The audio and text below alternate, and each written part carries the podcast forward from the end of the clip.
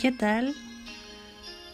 Este es otro episodio eh, en el cual no voy a entrevistar a nadie, solo voy a hablar de eh, ideas recurrentes que me rondan o experiencias de vida. Eh, voy a leerles un texto que encontré en internet, por supuesto, y que dice así. ¿Te puedo pedir una cosa? Sí, dime. No te acostumbres a mí. ¿Cómo así? Que no te acostumbres a mí, ni a mi risa, ni a mi hiperactividad, a mi olor, ni a mis risas atemporales, ni a mis besos. No te acostumbres a que me cuentes tus cosas, ni que te escuche con atención. No te acostumbres a cómo te miro o te dejo de mirar. Ni te acostumbres ni a mi rabia, ni mis celos irracionales ni a reírte de las cosas que te digo. ¿Y eso a qué viene? A nada. Simplemente que algún día me cansaré y me iré y echarás de menos esas cosas a las que estás acostumbrado y no valoras. Bueno, esto dice acá que dice Pinterest, eh, Quotes, Words, Praise. La verdad es que no sale de quién es, pero si es que alguno de ustedes se llega a enterar y sabe de quién es la autoría, me lo dice. En todo caso no es ningún tipo de poesía profunda ni nada, es como algo súper cotidiano. Y lo que pasa es que últimamente he estado un tanto melancólica o iracunda porque eh, mi vida sentimental no resulta como yo quisiera. Y paso a veces de la alegría a, a la frustración porque cuando no existe buena comunicación entre dos personas que se vinculan de una u otra manera, eh, hay roces, peleas, distanciamiento, eh, heridas mentales, no sé cómo llamarlo. Em, y entonces yo pienso que en realidad uno no tiene que exigirle nada a otro porque uno es el, dueño de su propia realización personal y de sentirse bien. Entonces, si bien las películas, la televisión apelan siempre a esto de la pareja, la felicidad, ya sabemos que muchas veces el estar con otro es una acción de supervivencia para compartir las tareas y las problemáticas, porque vivir no es fácil. Y bueno, de fondo, que se sepa que estoy escuchando eh, una canción del grupo Chicago, que yo me rayaba con este grupo cuando tenía como 15 años. Eh, se llama Will You Still Love Me? Y así es como así como para deprimirse o para ponerse la onda de, de picar cebolla. Eh, pucha, eh, que sería interesante tener a un receptor, a alguien que pudiera contestarme o con el cual charlar pero por ahora solo estoy yo, mi gato que anda dando vueltas por ahí. Así que yo misma me voy a inventar respuestas. ¿Les parece? Voy y vuelvo.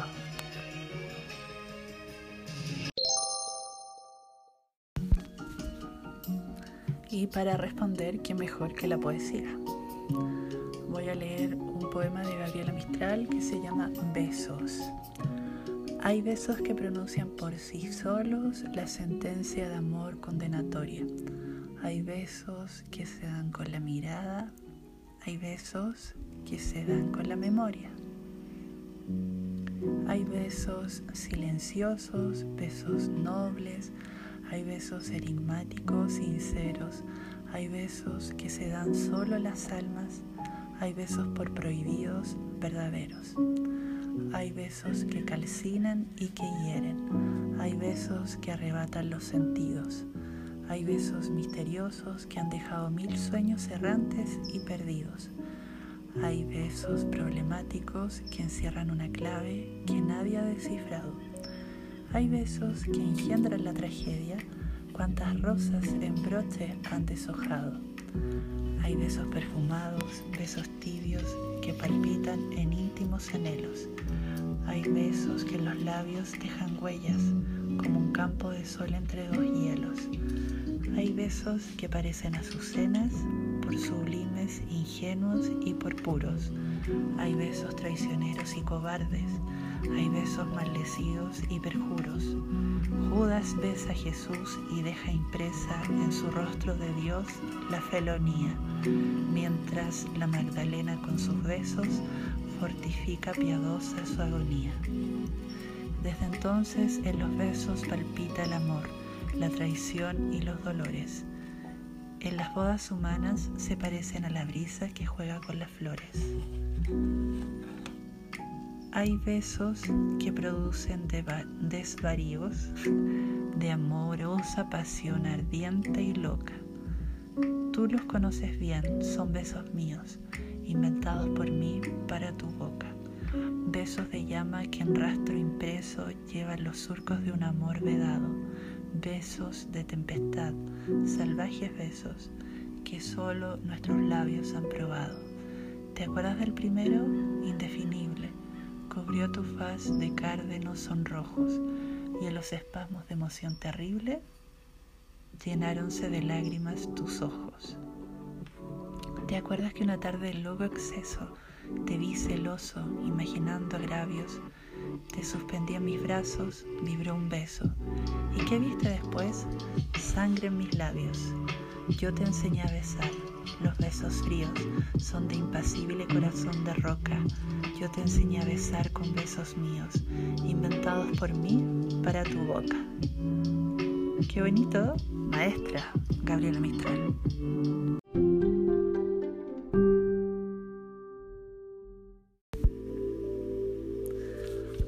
y este se llama Para llorar y es de Vicente Huidobro. Es para llorar que buscamos nuestros ojos, para sostener nuestras lágrimas allá arriba, en sus sobres nutridos de nuestros fantasmas. Es para llorar que apuntamos los fusiles sobre el día y sobre nuestra memoria de carne. Es para llorar que apreciamos nuestros huesos y a la muerte sentada junto a la novia. Escondemos nuestra voz de todas las noches porque acarreamos la desgracia. Escondemos nuestras miradas bajo las alas de las piedras. Respiramos más suavemente que el cielo en el molino. Tenemos miedo. Nuestro cuerpo cruje en el silencio como el esqueleto en el aniversario de su muerte para llorar que buscamos palabras en el corazón, en el fondo del viento que hincha nuestro pecho, en el milagro del viento lleno de nuestras palabras. La muerte está atornillada a la vida. Los astros se alejan en el infinito y los barcos en el mar. Las voces se alejan en el aire vuelto hacia la nada. Los rostros se alejan entre los pinos de la memoria cuando el vacío está vacío bajo el aspecto irreparable, el viento abre los ojos de los ciegos. Es para llorar, para llorar. Nadie comprende nuestros signos y gestos de largas raíces. Nadie comprende la paloma encerrada en nuestras palabras. Paloma de nube y de noche de nube en nube y de noche en noche. Esperamos en la puerta el regreso de un suspiro. Miramos ese hueco en el aire en que se mueven los que aún no han nacido. Ese hueco en que quedaron las miradas de los ciegos estatuarios. Es para poder llorar, es para poder llorar, porque las lágrimas deben llover sobre las mejillas de la tarde. Es para llorar que la vida es tan corta es para llorar que la vida es tan larga, el alma salta de nuestro cuerpo. Bebemos en la fuente que hace ver los ojos ausentes. La noche llega con sus corderos y sus selvas intraducibles. La noche llega a paso de montaña, sobre el piano donde el árbol brota, con sus mercancías y sus signos amargos, con sus misterios que quisieran enterrar en el cielo. La ciudad cae en el saco de la noche, desvestida de gloria y de prodigios. El mar abre y cierra su puerta. Es para llorar, para llorar, porque nuestras lágrimas no deben separarse del buen camino. Es para llorar que buscamos la cuna de la luz y la cabellera ardiente de la dicha. Es la noche de la nadadora que sabe transformarse en fantasma. Es para llorar que abandonamos los campos de las simientes, en donde el árbol viejo canta bajo la tempestad como la estatua del mañana. Es para llorar que abrimos la mente a los climas de impaciencia y que no apagamos el fuego del cerebro. Es para llorar que la muerte es tan rápida. Es para llorar que la muerte es tan lenta. Vicente Huidobro.